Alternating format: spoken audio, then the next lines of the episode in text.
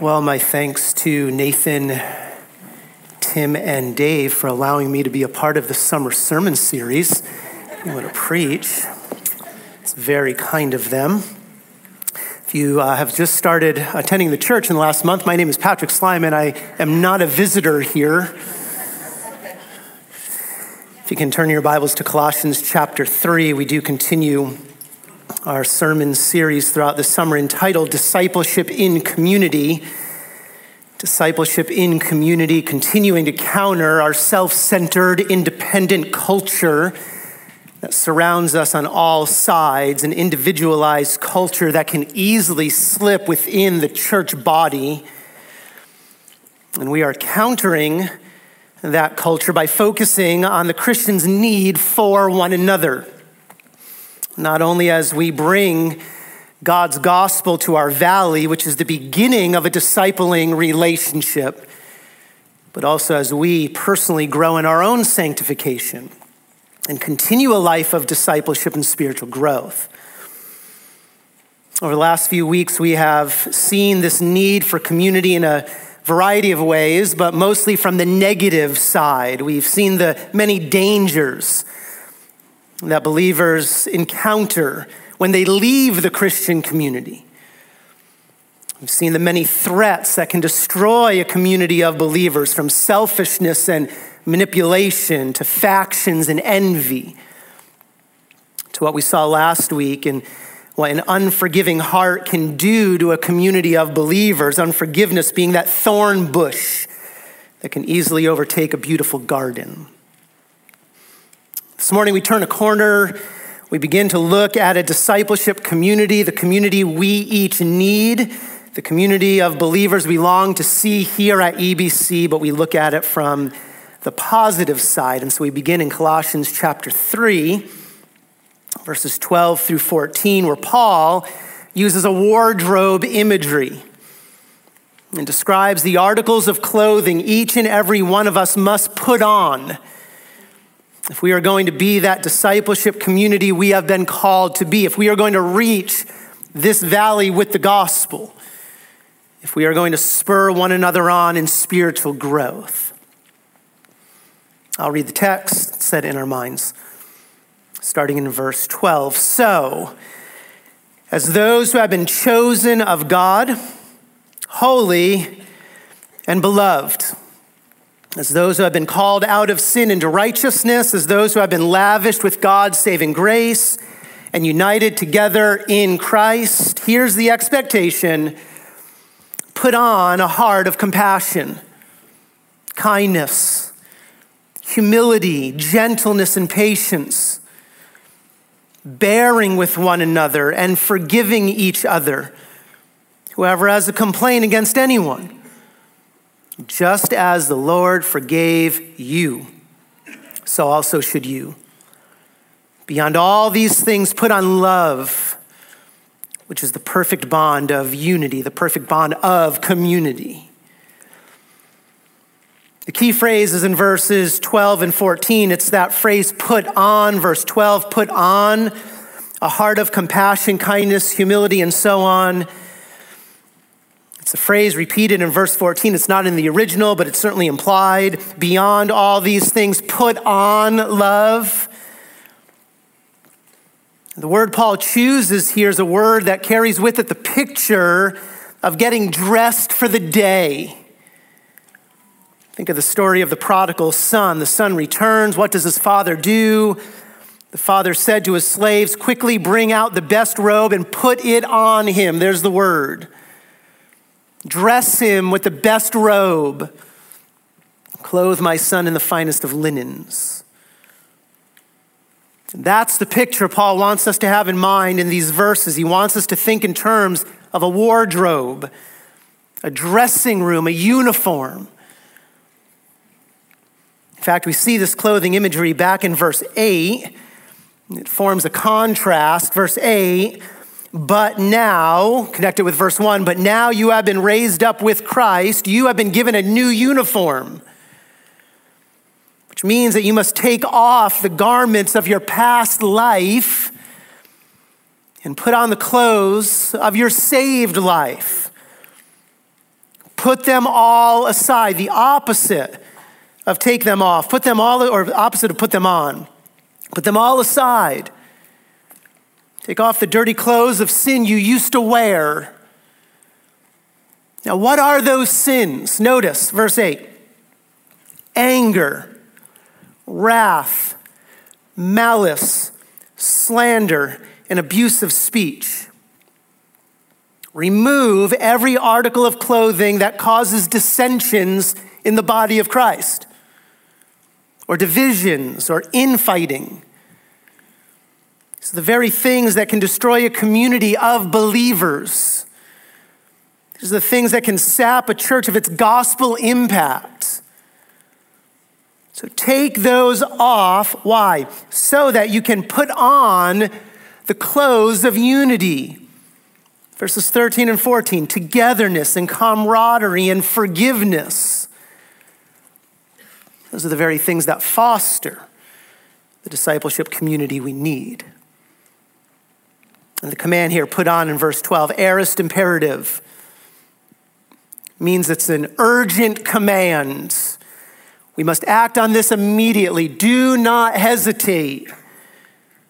This is how essential each of our actions are. Each of our actions are to the unity of this church. Now, it's the same intensity of command we find back in verse 5. Notice. Verse 5 Therefore, Consider the members of your earthly body as dead. Slay sin. Aorist imperative. Do this immediately. What sins are we to slay?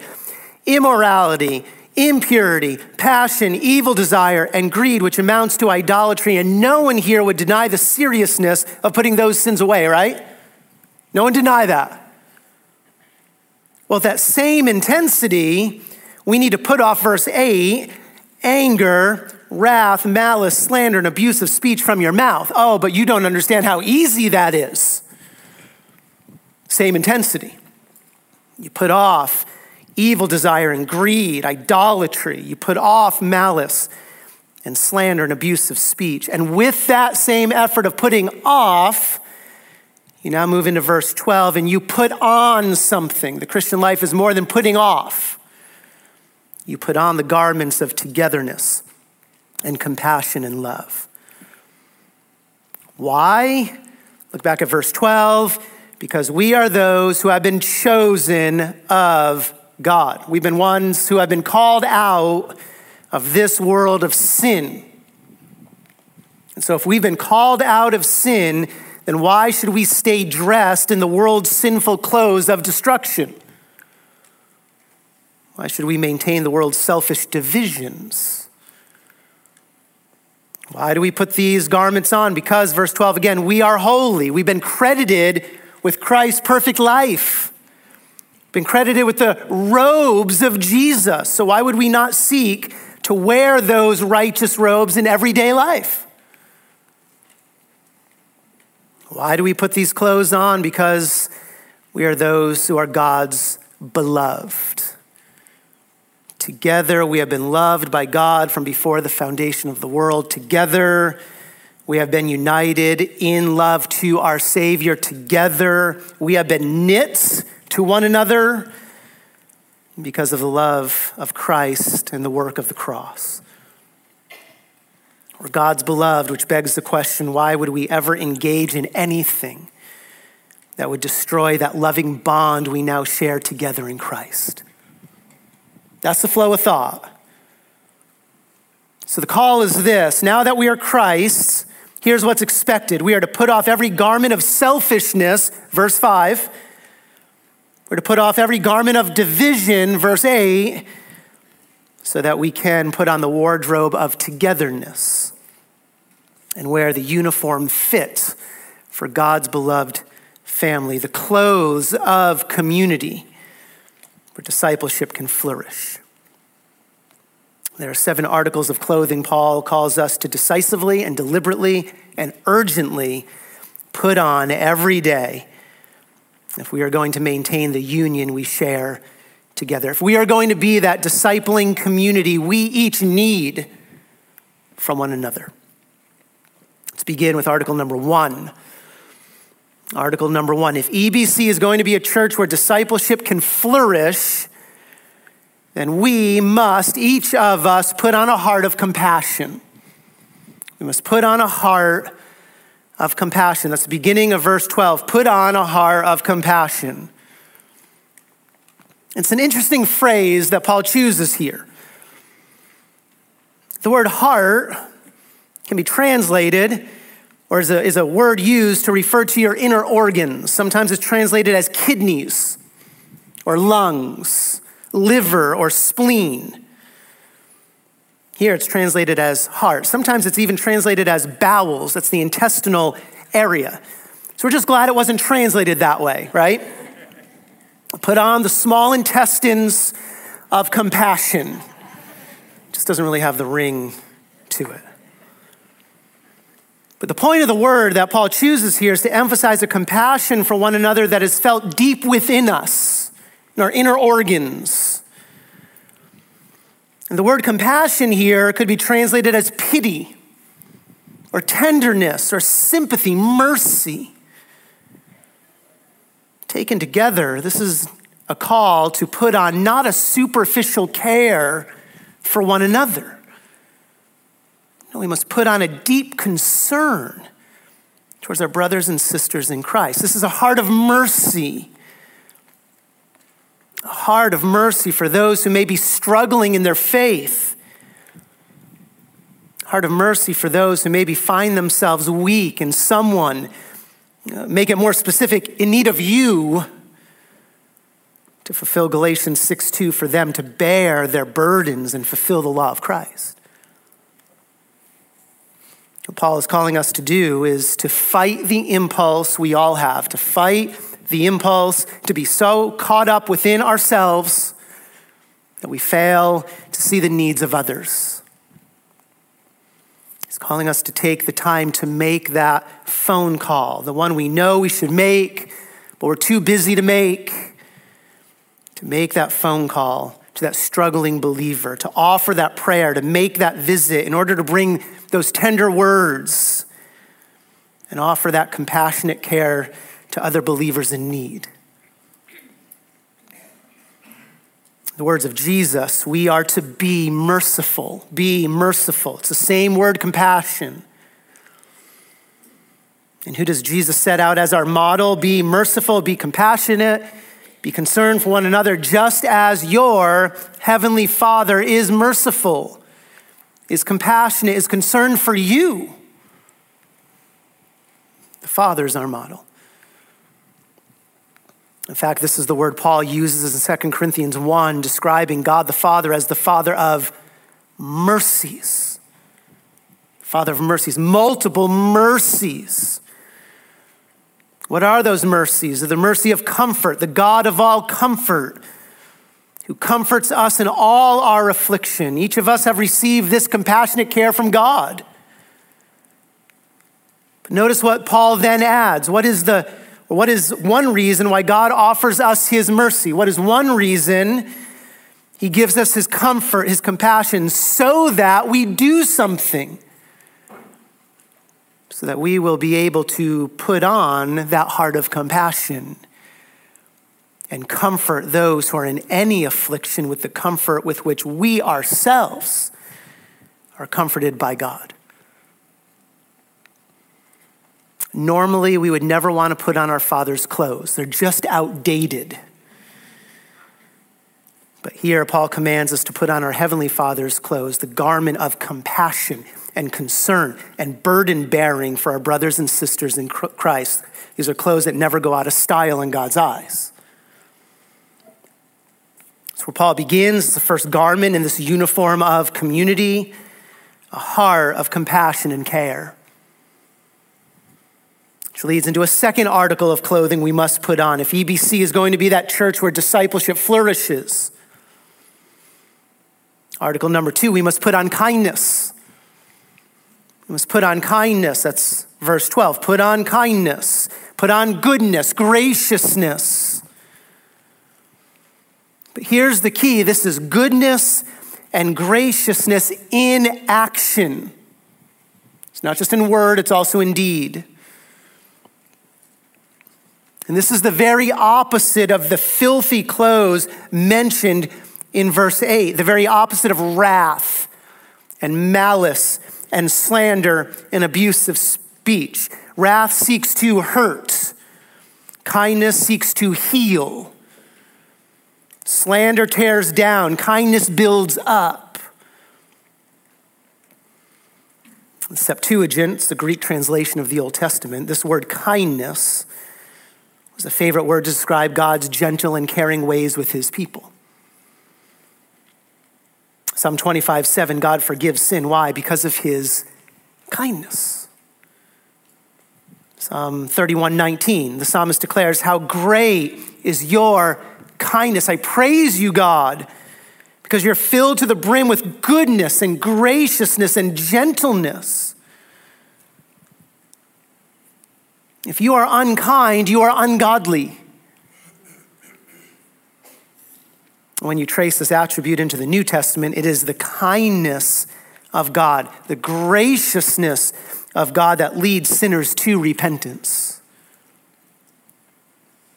If you want a picture of what this kindness looks like in human form, Titus 3 4 describes Jesus as the kindness of God, our Savior. To be unkind is to be unlike Christ.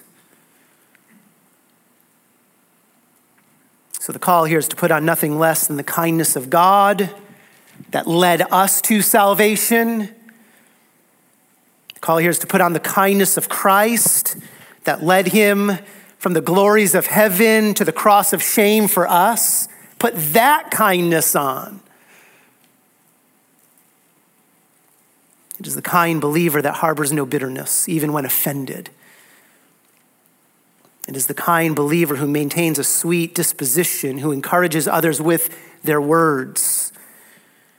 It's the kind believer who, as we saw last week, rather than writing off a believer in sin, seeks him or her out in order to forgive them and restore that relationship.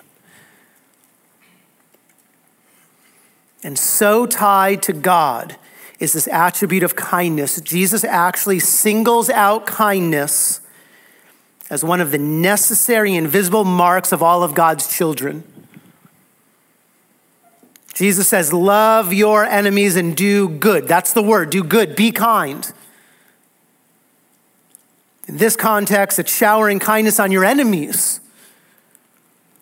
And then Jesus says this, and you will be, you will manifest and show that you are truly sons of the Most High. Why? For he himself, God the Father himself, is kind. Same word is kind to the ungrateful and evil men. The kind believer does not look for those deserving of his goodness. Does not look for those deserving of his care. Why? Because God did not wait for us to be deserving of his kindness. Kind believer bestows gentleness and graciousness and goodness without exception. This is when discipleship will flourish within a church. When genuine care abounds for one another. When we do not see ourselves as too busy or too good to invest in the lives of others. It is only when kindness is the garment we wear that we will fulfill Hebrews 10 and stimulate one another to love and good deeds. And fulfill 1 Thessalonians 5 and seek after that which is good for one another. Put on the garment of kindness. Notice the third article of clothing we must put on if discipleship is going to flourish. Here at EBC, article number three we must also put on a humble attitude. Must also put on a humble attitude. Continuing verse 12, put on humility from kindness, which is our Christ like attitude towards others, to now humility, which is our Christ like attitude about ourself. The word humble here, literally lowliness of mind Lowliness of mind, not in the sense of thinking poorly about ourselves, but in the sense of thinking rightly about ourselves from God's perspective. Seeing ourselves above all as recipients of divine grace, recognizing that in and of ourselves, we are no better than anyone else. And thus being willing to regard others as better than ourselves and offer ourselves to them.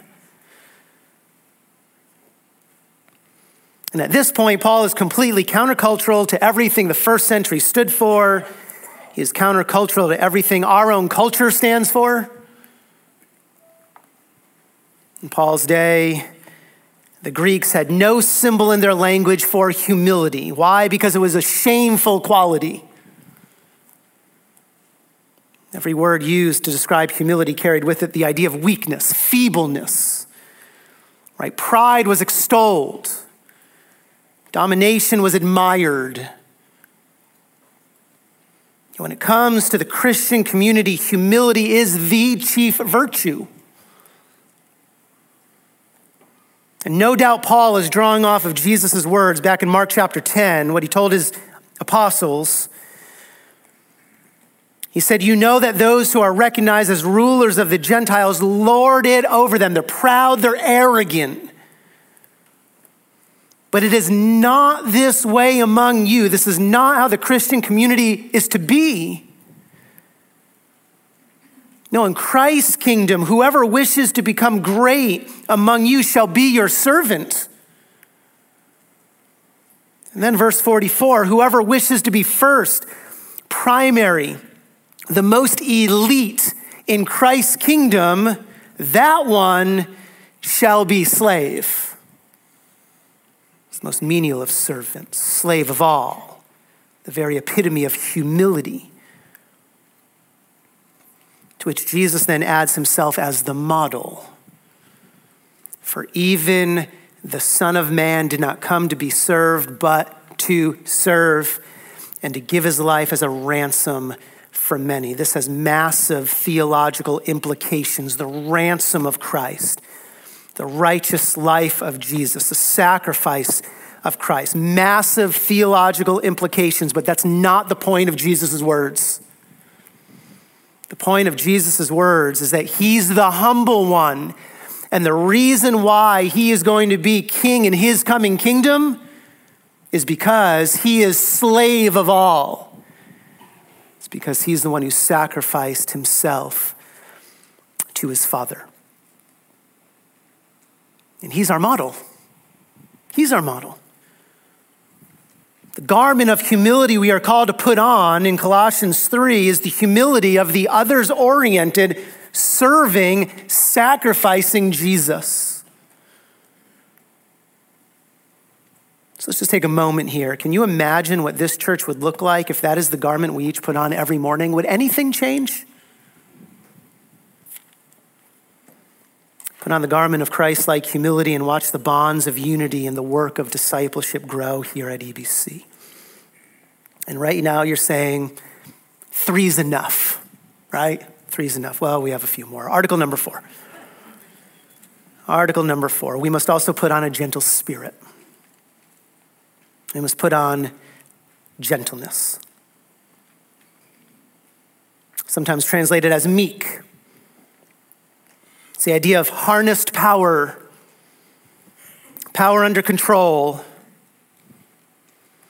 It's a word used to describe a soothing wind, a healing medicine, a colt that has been broken. But in each of those instances, there is hurtful power that could be unleashed. A wind can become a storm and destroy. Too much medicine can kill the body. A horse can break loose and run wild. But meekness, gentleness, is the ability to keep that potential power in check. It's self control. And use that might, that energy, our purposes for the good of others. It is the gentle person that does not fly off the handle when conflict arises. He is able to control his emotions rather than stir up more strife. It is the gentle person who is able to hold his tongue. He understands the power of his words. The, the tongue is a fire. And so the gentle, meek person cuts off gossip at its base. He doesn't give it a listening ear. He fulfills Ephesians 4:29 by first putting off abusive speech from his mouth. It's verse 8. And then lets no unwholesome word proceed from his mouth. But only such a word as is good for the edification, the building up according to the need of the moment. You understand there are certain places and certain times for words. It's the need of the moment that drives us so that it will give grace to those who hear. Those are gentle, meek words. It is the gentle person who is willing to suffer self injury, self deprecation, rather than inflict injury on others, retaliation. So we must ask ourselves are we the gentle people Paul is calling us to be? Or do we wield our words like a sword? We cut people down in the name of Jesus, maybe. Do we fight for our way in our relationships, winning arguments, yet sacrificing love? Put on gentleness is the call. Article number five. We must also put on patience.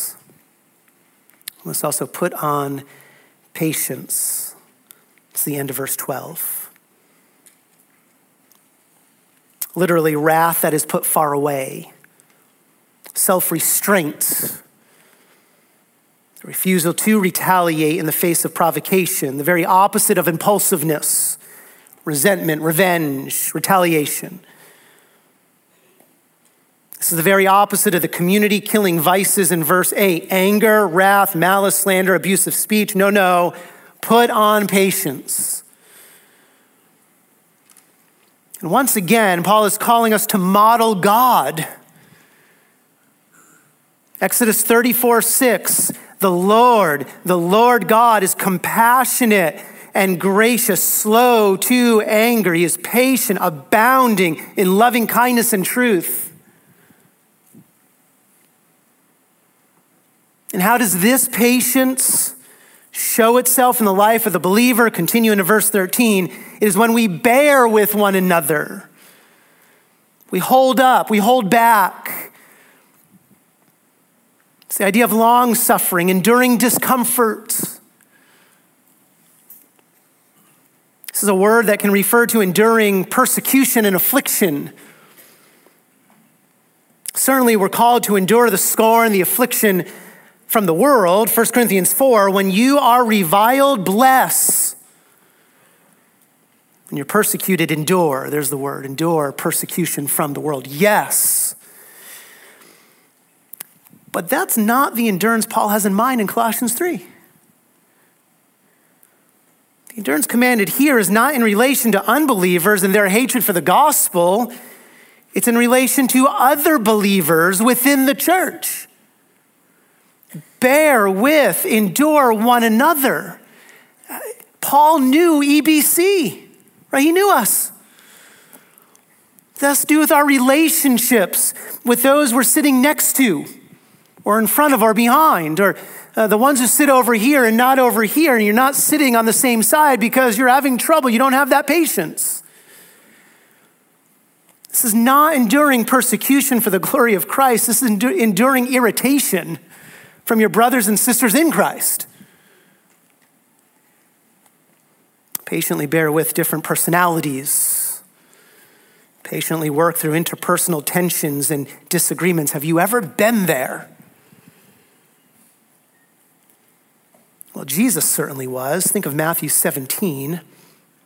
His apostles, who he spent years with, they failed to cast out a demon from a young boy within the context. It's because of their pride and their prayerlessness.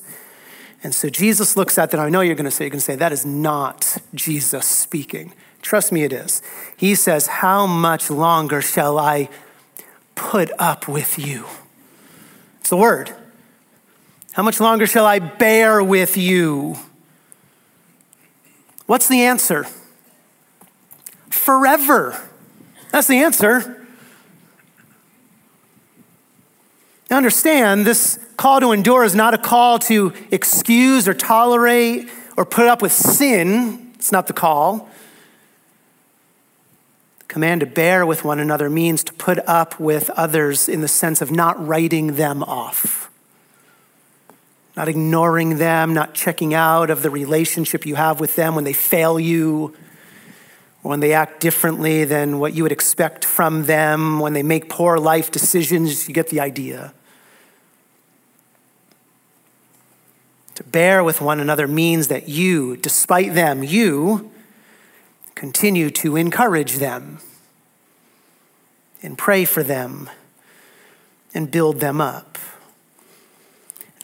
I'm not saying we apply Matthew 17 and we look at them and we say, How much longer must I put up with you? But instead, we seek to build them up. That's the very essence of discipleship. And why do we bear with one another? Because the same Savior who saved you and indwells you through his Spirit is the same Savior who indwells your brother and sister in Christ. To reject or write off, not associate with, grow impatient with a brother or sister in Christ is to write off and grow impatient with the same Savior who indwells them. Connect this with verse 12 flows out of the togetherness. Bearing with one another flows out of the togetherness we find. We bear with one another because we have each been chosen by God. We bear with one another because we are each beloved by God. Connect it with the humility we've been called to put on. bear with one another because we recognize we are all recipients of God's grace. And thus, back to last week's sermon, we live as the servant in the parable the servant who has been forgiven much and thus forgives much.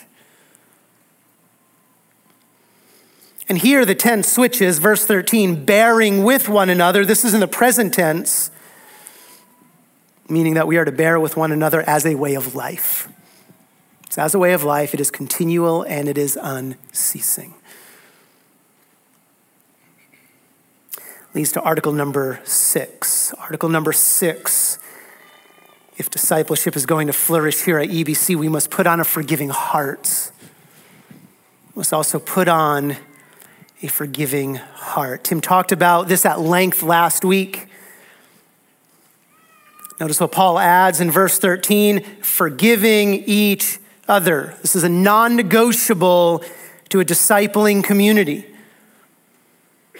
forgiving each other. Whoever has a complaint against anyone, just as the Lord forgave you, so also should you. Bearing with one another deals with personal irritations, not necessarily sin. But forgiving one another deals with personal offenses committed against you. And that phrase, just as the Lord forgave you, it tells us exactly what the forgiveness is to look like. Think back of Christ's forgiveness of you. It is to be immediate forgiveness when someone comes and confesses their sin. It is to be full forgiveness. You're not holding on to it to use it later. It is to be permanent forgiveness. Keeping a record of wrongs is not an option for a believer. A discipling community never wearies of pardoning offenses. And by adding that phrase, just as the Lord has forgiven you, Paul reminds us of the infinite debt we owed God. Again, think back to last week. The infinite debt we owed God He's bringing our minds back to the cross. He's reminding us of the high cost of our forgiveness. And thus, the implied question is this Why would you ever hold on to bitterness within your heart if you have been forgiven much? Why would you ever withhold forgiveness from someone who has been forgiven by their king? Unforgiveness destroys a discipling community. We must put on forgiveness. Which leads to article number seven. Article number seven is discipleship is going to flourish here at EBC. We must finally put on selfless love. We must put on selfless love. Notice how this section ends in verse 14. Beyond all these things, put on love. This wardrobe of togetherness and unity, love is described here as the sash, the belt of the outfit You could think of it even as an overcoat. Some translations put it this way over all these things, put on love. It's the overcoat. Love, the purposeful self giving for the sake of others. It's exemplified by God Himself, Christ Himself. Paul's point in the phrase beyond all these things is this without self giving love, none of these garments of togetherness will stay on. Only love completes this outfit of unity. Without love, all that we do is at best hollow. It's going through the motions. 1 Corinthians 13, without love, any words we speak are a no- noisy gong and a clanging cymbal. 1 Corinthians 13, 2, without love, we are nothing. Love for our brothers and sisters in Christ is an indispensable mark of a discipling community. Listen to 1 John 2. The one who says he is in the light and yet hates his brother, he lacks this brotherly, selfless love, is in the darkness. Words are cheap. 1 John 4 8, the one who does not love does not know God. Why? For God is love. 1 John 4 20, if someone says, I love God and hates his brother, he's a liar.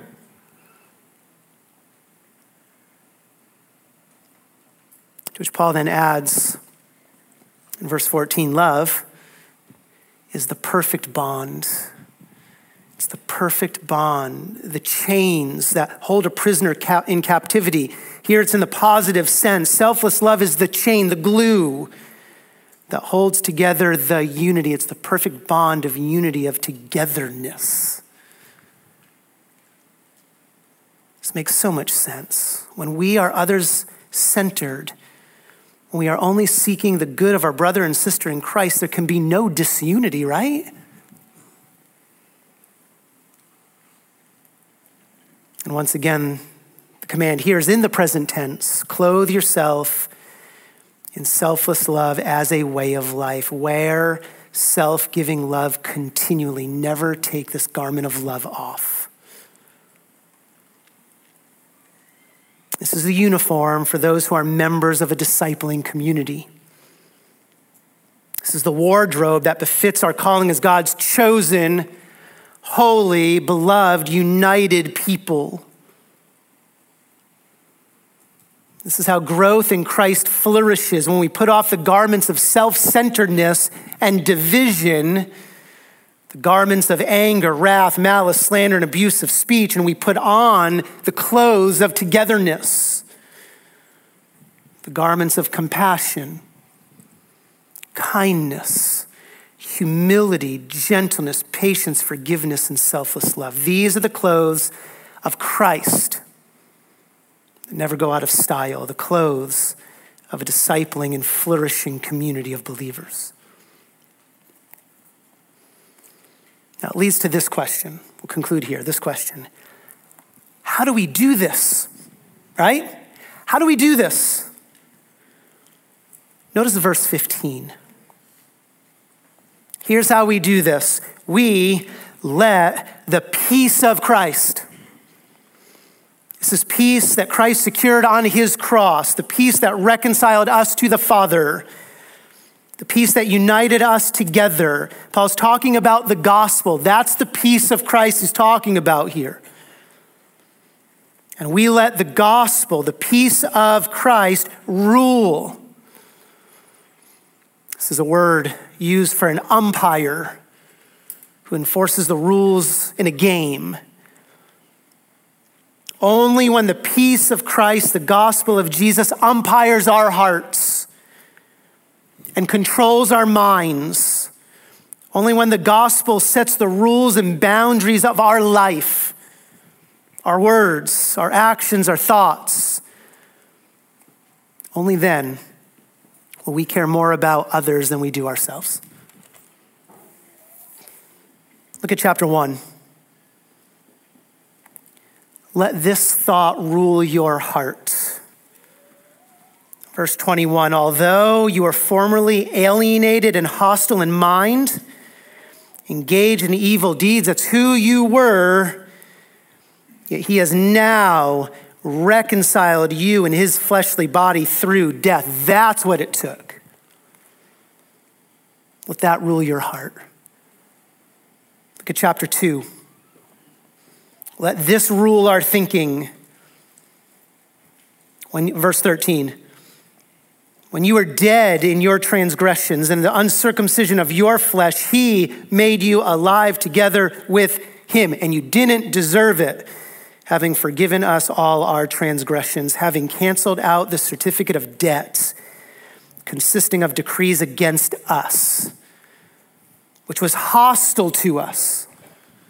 And he has taken it out of the way, having nailed it to the cross. Have, th- have that peace, have that gospel, that thought umpire your mind, your life, your words. When that happens, indeed, we then can put off sin, put on righteousness, put on togetherness and only then will discipleship flourish here at EBC. Father, we are thankful for the cross of our Savior, and we are thankful that your cross changes us. That we are new creatures in Christ. That your Spirit opened up our eyes to see ourselves in truth, see Christ in his glory, supernatural miracle of grace May that rule us. May the gospel humble us daily.